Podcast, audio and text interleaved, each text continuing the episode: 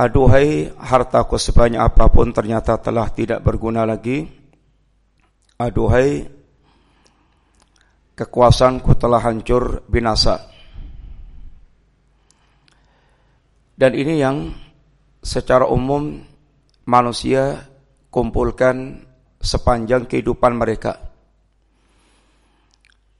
Har, imma harta, wa imma kekuasaan. Itu yang secara umum manusia kejar dalam kehidupan mereka. Padahal sebanyak apa pun harta kita kumpulkan, kekuasaan kita kejar, maka hari itu kata Allah, yauma la yanfa'u malun wala banuna illa man atallaha biqalbin salim. Hari itu adalah hari yang harta sebanyak apa pun telah tidak berguna, tidak memberikan manfaat lagi. Demikian pula anak sehebat apa pun tidak akan bermanfaat lagi. Illa man atallaha biqalbin salim kecuali orang yang mereka datang kepada Allah dengan hati yang selamat. Hati yang bertakwa kepada Allah hati yang beriman kepada Allah, hati yang selamat dari syirik, dari bid'ah, dari ghaflah, dari syahwat, dari syubhat. Itu di antara yang disampaikan al-Imam Ibn Al-Qayyim tentang kalbun salim. Sehingga Allah banyak gambarkan di dalam banyak ayat betapa tidak bermanfaatnya harta yang kita kumpulkan. Seandainya kita tidak memiliki bekal yang terbaik untuk menghadap Allah Subhanahu wa taala. Saat itu Allah Subhanahu wa taala sudah tidak akan lagi terima tebusan dalam bentuk apa pun. Kecuali orang mereka saat kehidupannya telah menebus dirinya dengan ketakwaan kepada Allah Subhanahu wa taala.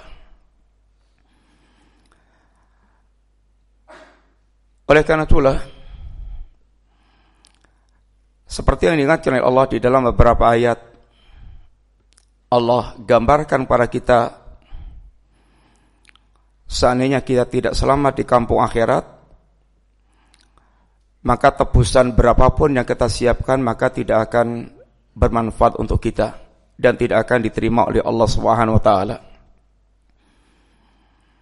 Seperti di antaranya Allah katakan Innal ladzina kafaru wa matu wa hum kuffarun fala yuqbala min ahadihim mil'ul ardi dahaban walau iftada Sesungguhnya orang-orang yang kafir seandainya mereka sampai matinya itu dalam keadaan kafir fala yuqbala min ahadihim mil'ul ardi dahaban. Sekali-kali tidak akan pernah diterima oleh Allah Subhanahu wa taala upaya mereka untuk menebus adab Allah walaupun dengan emas sebesar bumi. Tentu tidak ada di antara kita sehebat apa pun kekayaannya yang memiliki seperti yang Allah sebutkan di dalam ayat tersebut. Sekaya pun, sekaya apa pun konglomerat kelas dunia, ya tentu tidak akan memiliki kekayaan seperti yang Allah sebutkan. Tapi seandainya ada, maka itu tidak akan bisa dipakai untuk menebus kesulitan di hari itu.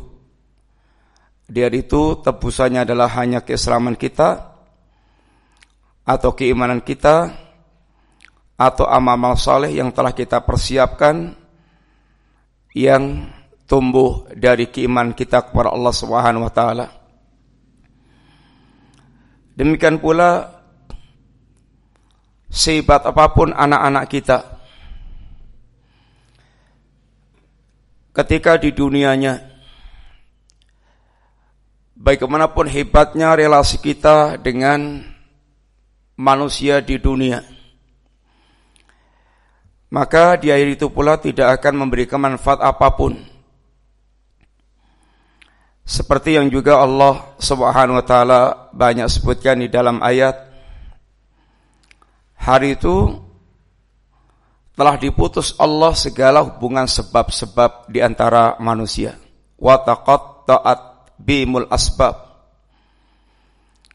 Hari itu orang-orang yang mengharap yang menghadapi kesulitan tidak mau peduli lagi dengan yang lainnya. Bahkan walaupun orang yang sangat terdekat dengan kita sekalipun kita semuanya telah membaca ayat insyaallah di antara ayat Allah Subhanahu wa taala Yauma yafirrul mar'u min akhi wa ummihi wa abi wa sahibatihi wa bani likulli imri'in minhum yawma idzin sya'nu yukhni Hari yang saat itu manusia lari dari saudaranya, lari dari ibu dan ayahnya, lari dari istri dan anaknya, masing-masing hari itu mereka sibuk dengan urusannya sendiri-sendiri. Karena dahsyatnya suasana. Dan ini hal yang bisa kita bayangkan karena Allah Subhanahu wa taala telah memberikan contoh-contoh kecil di dunia sekarang ini ketika Allah timbulkan bencana, apakah gempa, apakah gempa bumi, apakah tsunami, apakah tanah longsor, segala macam. Detik-detik awal terjadinya pasti setiap orang akan memikirkan diri sendiri bagaimana selamat dari bencana-bencana tersebut. Apalagi kalau kejadiannya jauh lebih super dahsyat dari itu semuanya. Bahkan bukan sekedar orang tidak peduli dari orang lain. Seandainya bisa, bahkan mereka ingin setiap orang yang bisa jadikan tebusan akan dia korbankan demi keselamatan dia dari suasana yang sangat dahsyat, yang sangat mengerikan. Kita semuanya insyaallah juga telah membaca ayat Allah Subhanahu wa taala dalam surat Al-Ma'arij di antaranya Allah Subhanahu wa taala berfirman wala yas'alu hamimun hamima yubassarunahum yawadtul mujrimu law yaftadi min adabi yawmi idzin bibani wa sahibatihi wa akhi wa fasilatihi allati tuwi wa man fil ardi jami'an thumma yunji kalla innaha ladha. Nazza'ata lisyawa tad'u man atbara wa tawalla wa jama'a fa'au'a Di antaranya Allah ingatkan datangnya hari yang wala yas'alu hamimun hamima. Orang-orang yang dulu dia berkawan akrab hamim bersahabat karib Bahkan sekedar bertanya tentang nasib mereka pun enggak. Padahal mereka adalah orang-orang yang sangat dekat perkawanan di antara mereka. Bukannya tidak saling melihat. Bahkan mereka, mata mereka saling melihat dengan penglihatan yang tajam, tetapi terbelalak oleh suasana yang sangat dahsyat yubassarunahum. Mereka saling melihat. Bahkan penglihatan mereka di bait Allah sangat tajam melihat keadaan yang sangat dahsyat. Hari itu yawaddul mujrimu law yaftadi min adabi yawma idzin bibani. Orang-orang yang di dunia mujrim tidak peduli sama sekali dengan agama, tidak peduli dengan urusan kewajiban-kewajiban sebagai seorang hamba.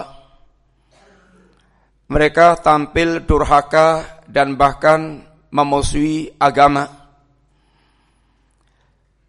Saat itu mereka berangan-angan seandainya bisa menebus kesulitan yang dia hadapi walaupun bibani, walaupun dengan anak kandungnya sendiri. Bapak sekalian, semua kita insya Allah faham, khususnya orang tua yang telah memiliki putra dan putri, di dunia ini tidak ada orang yang memiliki hubungan kasih sayang setulus orang tua kepada anak. Secara umum fitrah manusia, fitrah orang tua bahkan siap berkorban demi anak, siap melakukan rela melakukan apa pun demi sang anak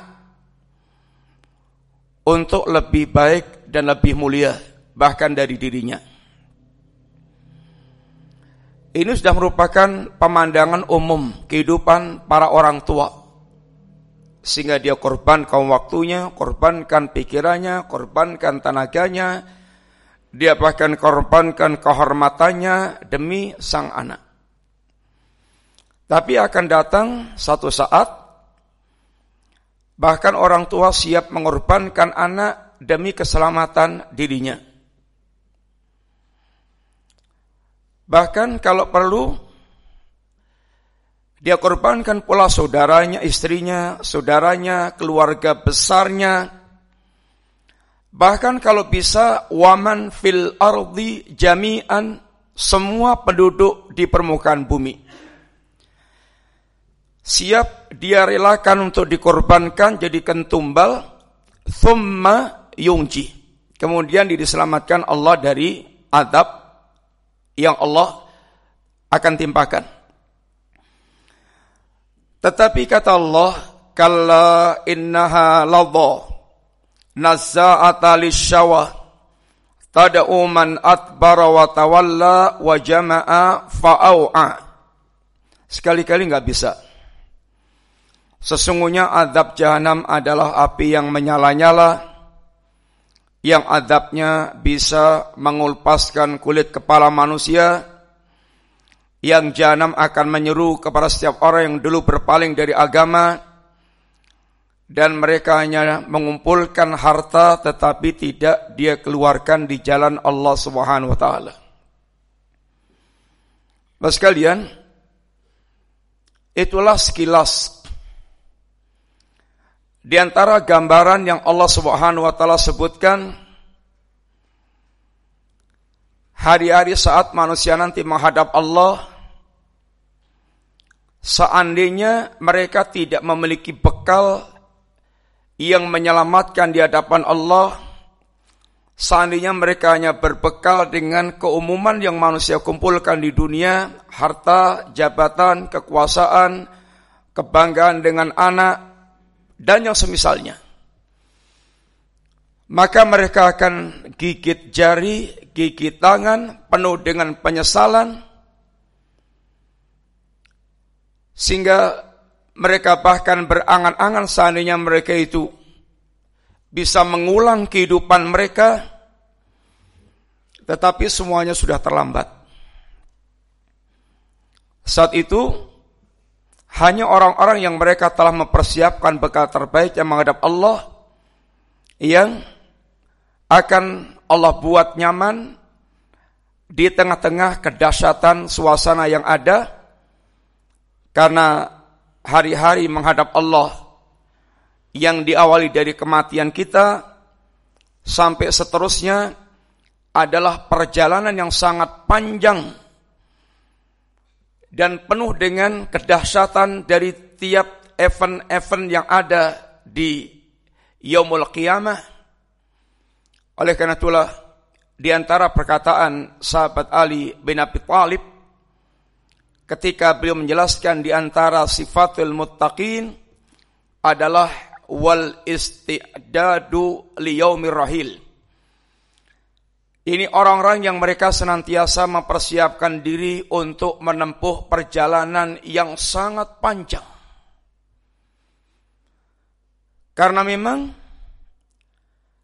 hari-hari yang mengantarkan kita bertemu dengan Allah prosesnya akan sangat panjang dan akan sangat dahsyat perkaranya. Bagaimana manusia semenjak mengalami kematiannya, Bayangkan bagaimana kita di saat itu. Yang saat itu di antara yang Nabi kabarkan, Man ahabba liqa Allah ahabba Allahu liqa'ah. Wa man kariha liqa Allah kariha Allah liqa'ah. Barang siapa yang dia suka bertemu dengan Allah Subhanahu wa taala, maka Allah akan suka bertemu dengan dia. Barang siapa yang dia benci bertemu dengan Allah, Allah akan benci pula bertemu dengan dia. Kata Aisyah radhiyallahu anha, beliau ternyata mengatakan, "Ya Rasulullah, karahiyatul maut. Kulluna nakrahul maut." Ya Rasulullah, berkaitan dengan kebencian kepada kema kepada kematian, kita semuanya adalah orang-orang yang tidak suka dengan kematian.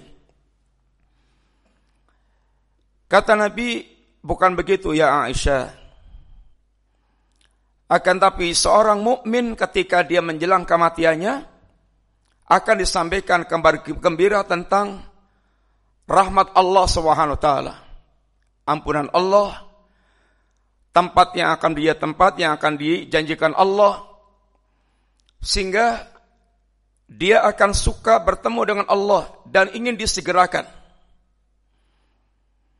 Maka ketika jenazah seorang mukmin ketika seorang mukmin telah mengalami kematian dan saat jenazah telah diangkut di pundak-pundak manusia maka di antara yang Nabi sampaikan mereka mengatakan qad Qattimuni, qattimuni.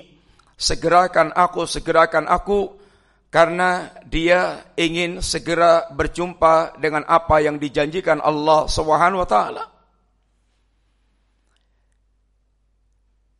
Akan tapi ketika dia tidak memiliki persiapan yang terbaik untuk menghadap Allah, maka saat kematiannya pun adalah saat yang sangat mengerikan yang sangat dia benci untuk bertemu dengan Allah, tetapi kematian harus terjadi dan dipaksa dia harus dicabut nyawanya dalam keadaan seperti yang digambarkan oleh Nabi Sallallahu Alaihi Wasallam seperti besi bersayap yang dimasukkan ke bulu yang basah lalu ditarik.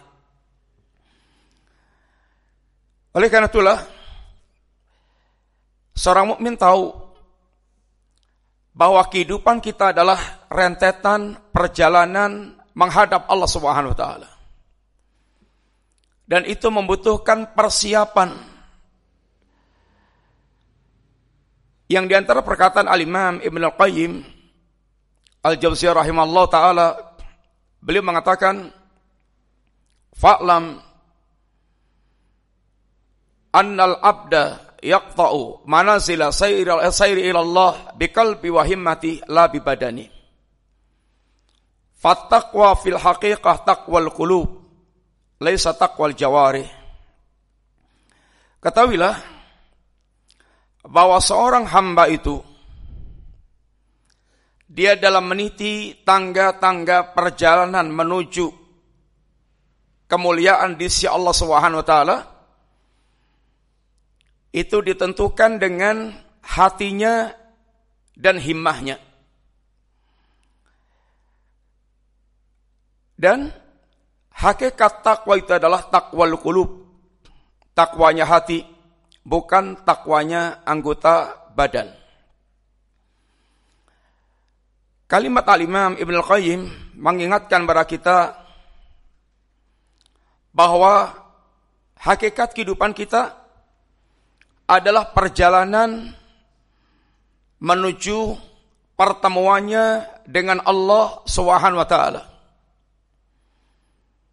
Ada yang gagal, ada yang berhasil. Dan keberhasilan kita dalam menempuh perjalanan ini sangat berkaitan dengan kondisi hati kita. Yang menentukan lancar tidaknya perjalanan kita, sukses tidaknya kita perjalanan menuju Allah Subhanahu wa taala adalah kondisi hati kita. Ini hati yang bertakwa. Semakin hati kita sehat, maka akan semakin lancar perjalanan kita. Semakin hati kita sakit atau bahkan mengalami kematian, maka akan gagalah perjalanan kita menuju Allah Subhanahu wa taala. Beliau katakan at-taqwa fil haqiqah taqwal qulub. Takwa itu hakikatnya takwanya hati. Dan Nabi katakan at-taqwa hahuna. Takwa adalah di sini. Ini di hati manusia. Laisa taqwal jawari bukan takwa anggota badan. Artinya ketakwaan yang meliputi tandanya zahiran Wabatinan hakikat takwa adalah berawal dari takwanya hati manusia. Hati yang bertakwa pasti akan menampakkan zahir yang bertakwa. Tapi zahir yang bertakwa belum tentu memastikan hatinya bertakwa kepada Allah Subhanahu wa taala. Hati yang bertakwa pasti akan menggerakkan anggota tubuh untuk mereka mengagungkan syiar agama Allah Subhanahu wa taala. Berangkat dari pengagungan hati kepada Allah. Wa may sya'airallah fa inna min taqwal qulub. Barang siapa yang dia mengagungkan Allah, barang siapa yang dia mengagungkan syiar agama Allah, itu menandakan adanya ketakwaan di dalam hati dia. Sehingga walaupun hati itu, takwa itu letaknya dalam hati kita yang tidak nampak. Tetapi tanda ketakwaan akan dia nampakkan dengan zahir penampilan dia sebagai hamba yang bertakwa kepada Allah Subhanahu wa taala yaitu dengan mengagungkan syiar agama Allah Ta'ala. Karena kalau hati itu baik, pasti seluruh anggota badan kita baik. Allah wa inna fil jasad abil fil jasati mubghah idza salahat salahal jasadu kulluh wa idza fasadat fasadal jasadu kulluh ala wahiyal qalb. Ketahuilah bahwa dalam jasad kita ada sekerat daging. Kalau daging itu, kalau sekerat daging itu baik, akan baik semua anggota badan kita. Kalau sekerat daging itu rusak, akan rusaklah seluruh anggota badan kita.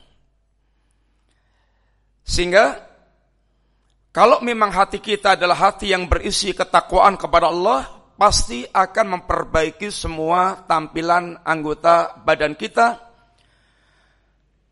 karena hati itu yang akan menggerakkan semua amaliyah jasad kita. Akan tapi tidak sebaliknya, orang yang memiliki tampilan seperti orang yang bertakwa belum tentu menunjukkan hakikat ketakwaan di dalam hatinya. Paling gampang adalah contoh orang-orang munafik dia memiliki tampilan ucapan orang yang bertakwa, memiliki tampilan yaitu zahir orang bertakwa, ikut salat, ikut jihad, ikut puasa dan semisalnya. Tetapi orang munafik semua yang dia tampilkan adalah sekedar ucapan lisan yang tidak ada dalam hatinya, sekedar tampilan zahir sebagai tipuan bagi manusia, Itulah yang dikatakan Allah, yaquluna bi afwahihim ma laisa fi qulubihim. Mereka mengucapkan hanya di lisan mereka sesuatu yang tidak ada dalam hati mereka. Yukhati'una Allah walladzina amanu. Mereka inginnya menipu Allah dan menipu kaum mukminin dengan tampilan zahir yang mereka nampakkan. Akan tapi bagaimana Allah akan tertipu dan kaum mukminin sehakikatnya hakikatnya tidak tertipu oleh tampilan orang munafik. Tapi mereka kata Allah bahkan justru mereka menipu diri mereka sendiri hanya mereka tidak sadar dengan perihal dirinya. Ikhwanibillah Sekali lagi bahwa modal utama kita adalah hati kita. Oleh karena itulah para salaf kita sangat perhatian dengan perkara memoles hati. Bahkan perhatian mereka jauh lebih besar dibandingkan dengan perhatian mereka dengan jasad mereka. Karena hati merupakan pusat pandangan Allah dan pusat yang menentukan suksesnya perjalanan kita menuju Allah Subhanahu wa taala sehatnya hati, penentu kesuksesan dia menuju tangga-tangga, menuju kemuliaan di sisi Allah Ta'ala, dan rusaknya hati adalah menjadi penentu kegagalan dia dalam perjalanan menempuh perjalanan menuju Allah Subhanahu wa taala. Dan Allah menjadikan modal pokok kita adalah waktu yang kita miliki. Sehingga ketika kita ucapkan alhamdulillahilladzi ahyana ba'da ma amatana wa ilaihin nusyur kita bersyukur kepada Allah Subhanahu wa taala di antara sekian banyak lautan nikmat yang Allah berikan kepada kita yang semua apa yang kita rasakan dari kenyamanan hidup ini semuanya adalah nikmat dari Allah taala Wa ma bikum min nikmatin faminallah. Apa pun nikmat yang Anda rasakan semuanya datangnya dari Allah Subhanahu wa taala. Bahkan Allah tegaskan seandainya setiap kita sepakar apa pun berusaha untuk mengkalkulasi mereka berapa banyak nikmat Allah yang telah kita terima, Allah tegaskan Wa in ta'uddu ni'matallahi la tuhsuha.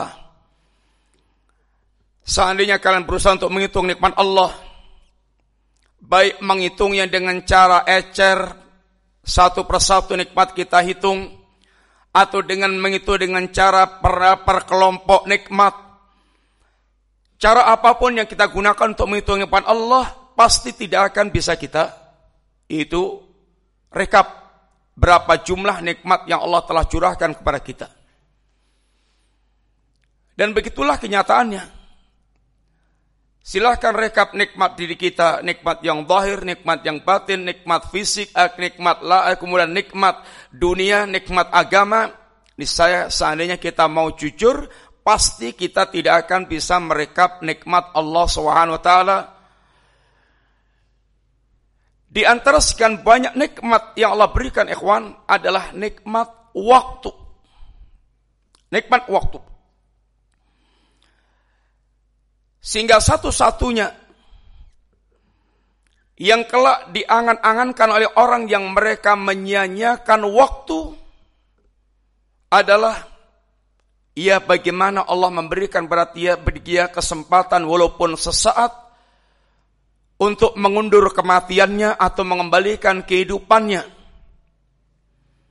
Hatta idza jaa ahadahumul maut qala rabbirji'un la'alli a'malu salihan fima taraktu hingga apabila kematian telah menghampiri salah seorang di antara kalian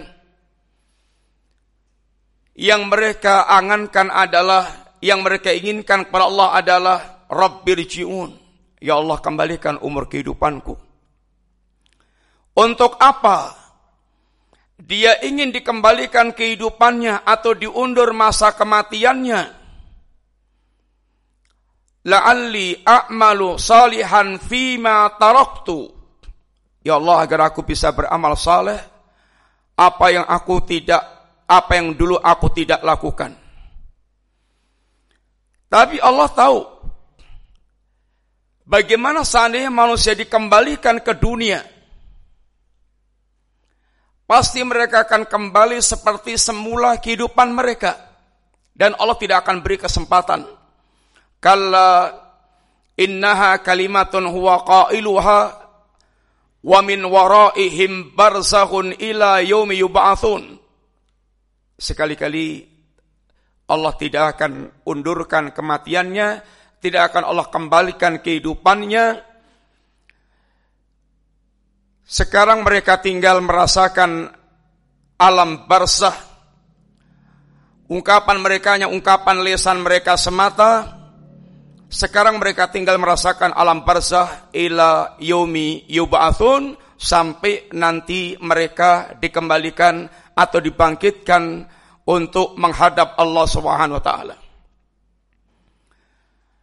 Dan ayat yang semisal dengan ini sangat banyak.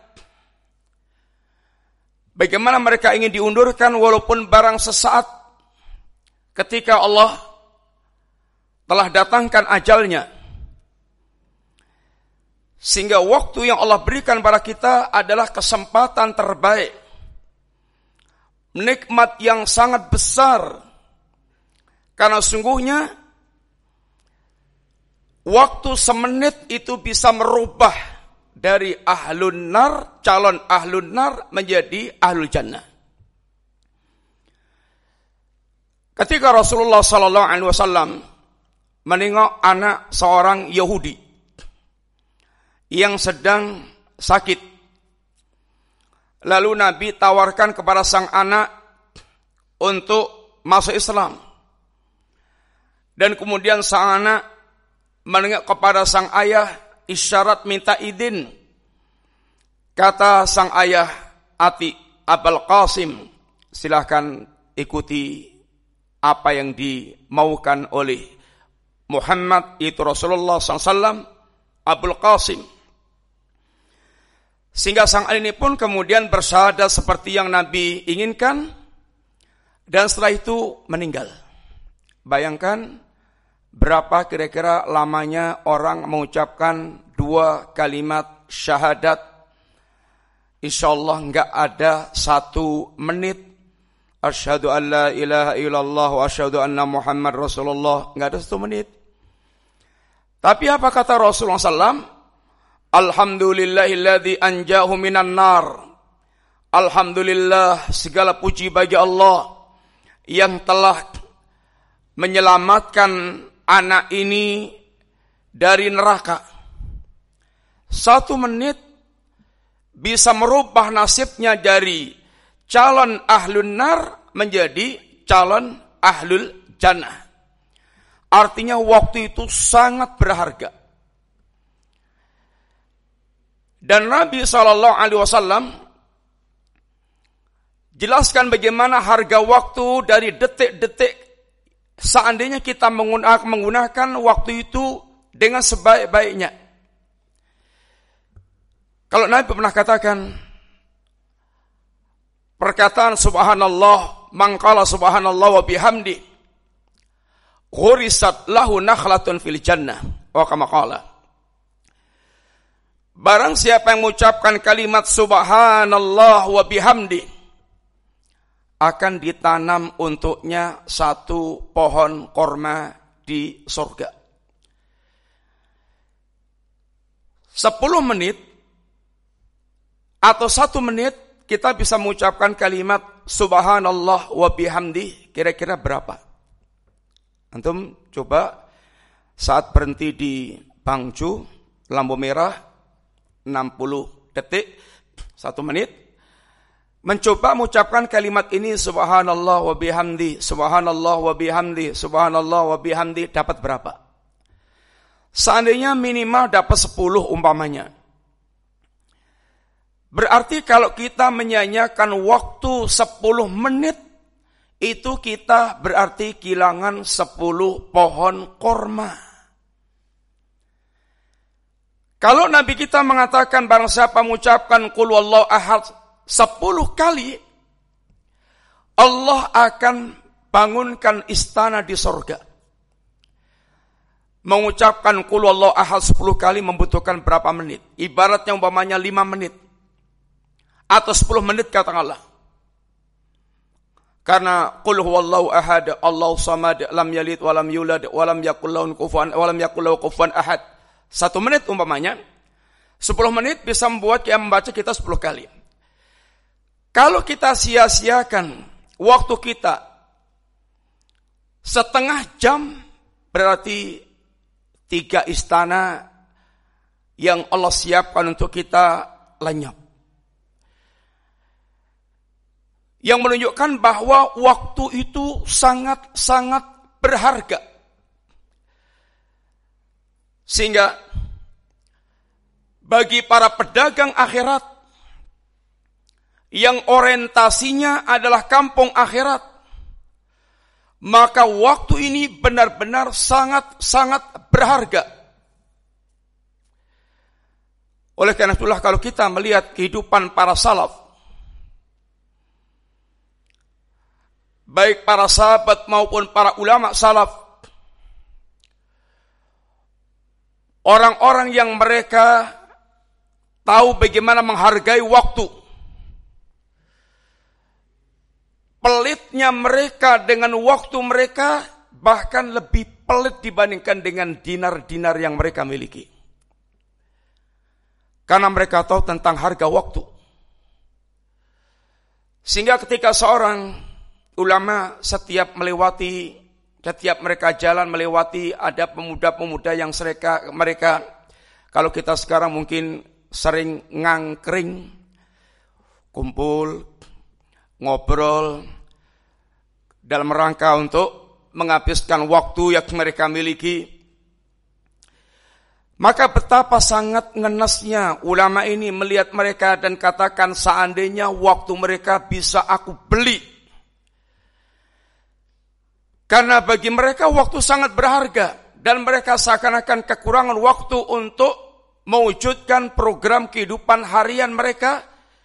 Kali merupakan saat-saat yang emas untuk persiapan menghadap Allah yang kalau kehabisan waktu tidak ada lagi waktu yang lain. Alhamdulillah, jangan sampai kita nyesal yang seperti yang Allah Subhanahu wa taala ingatkan kita pula di dalam surat Az-Zumar insyaallah. Bagaimana kita selalu diperintahkan Allah kembali kepada Allah. Wa anibu ila rabbikum wa aslimu lah. Min qabli ayatiyakumul adabu thumma la tunsarun. Segeralah kalian kembali kepada Allah. Inabah itu adalah taubat plus. Taubat yang disertai dengan semangat untuk takarrub kepada Allah, mendekat kepada Allah. Yang ayat ini sebelumnya adalah mengingatkan kepada orang-orang yang mereka senantiasa tenggelam dalam perbuatan ini kemaksiatan, kezaliman, melampaui batas, Qul ya ibadiyalladzina asrafu ala anfusihim la taqnatu min innallaha yaghfiru dzunuba jami'an innahu wal ghafurur rahim Wahai hambaku yang melampaui batas ini seran Allah yang maha lembut, yang maha sayang. Allah dengan kelembutannya menyeru siapa pun yang telah tenggelam dalam sikap melampaui batas baik melampaui batas itu adalah syirik atau kufur atau beda atau maksiat atau nifak atau apa pun. Allah tidak pedulikan tentang dosa mereka. Selama mereka mau kembali kepada Allah Subhanahu wa taala, Allah akan ini buka lebar-lebar pintu kembali kepada Allah tanpa Allah pedulikan tentang dosa yang mereka lakukan. Dengan lembutnya Allah menyuruh mereka, Wahai hambaku, yang melampaui batas. La taqnatu rahmatillah, jangan pernah putus asa dari rahmat Allah. Artinya bertobatlah kepada Allah. Jangan putus asa dari rahmat Allah. Allah selalu membuka rahmatnya, luas rahmat Allah. Selama manusia mau bertobat kepada Allah, Allah akan terima tobat mereka. Bukankah kita telah membaca ayat-ayat Bagaimana Allah tawarkan taubat kepada mereka yang telah melakukan kemurkaan yang mengundang kemurkaan Allah, semisal Nasrani. Bagaimana Allah kafirkan mereka. Bagaimana Allah ancam mereka dengan jahanam. Bagaimana Allah terangkan tentang beratnya perbuatan mereka. Laqad kafara alladziina qalu Allah thalithu thalatha.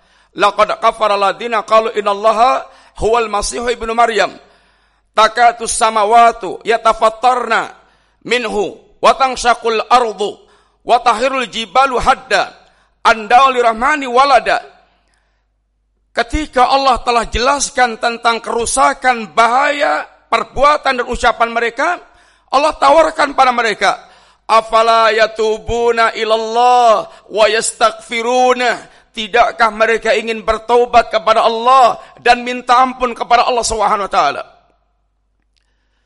mereka setelah memiliki keyakinan kufur, batil, dan sangat membahayakan mereka bertobat kepada Allah, pasti akan Allah terima taubatnya.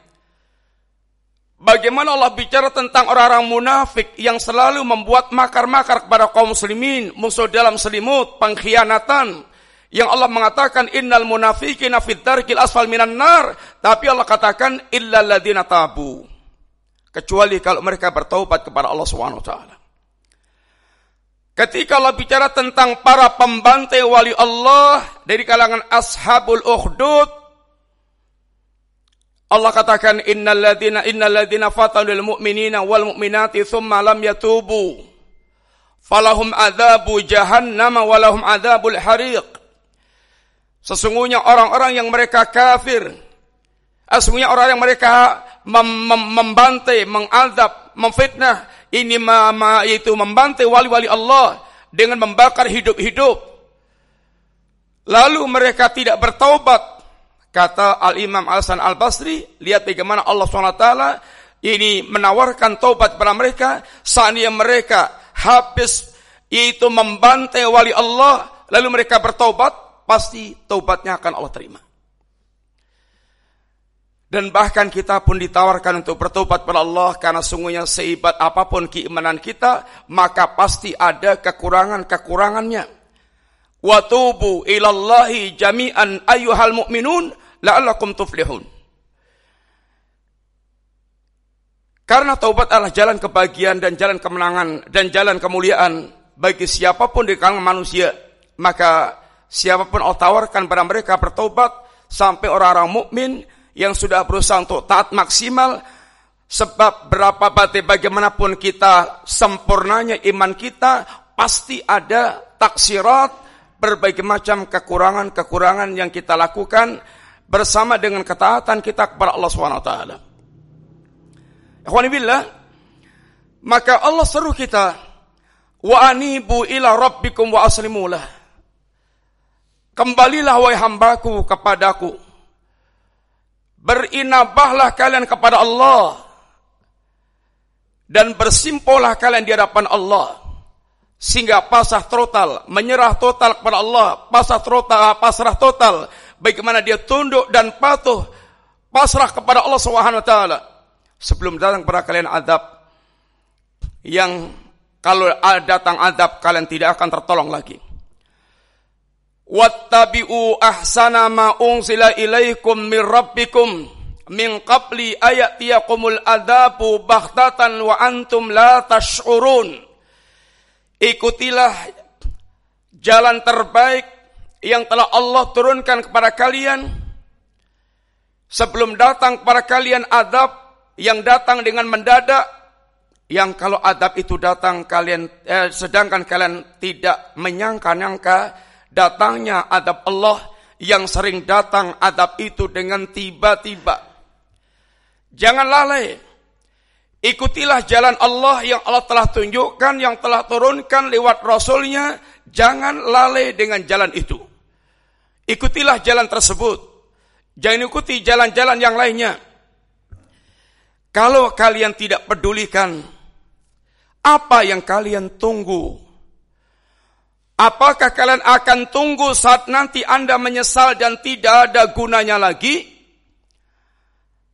Antakula nafsun ya hasrata ala ma fi jambillah wa in kuntu laminas atau yang Anda tunggu adalah saat Anda nanti menyesal jiwa Anda menjerit aduhai celakanya kami saya dulu termasuk orang yang telah menyanyiakan agama Allah menyanyiakan hak-haknya Allah. Aku dulu termasuk orang yang mempermainkan agama Allah Subhanahu wa taala.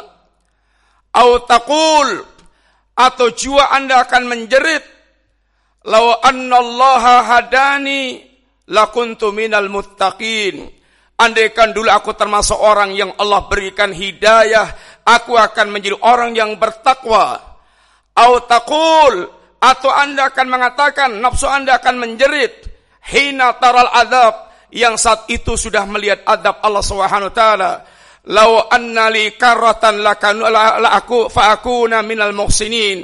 Andaikan aku dikembalikan sekali lagi ke dunia, pasti aku akan termasuk orang berbuat baik.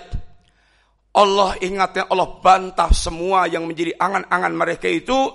Bala qad ja'atska ayati fakadzabta biha wastakbarta wa kunta minal kafirin.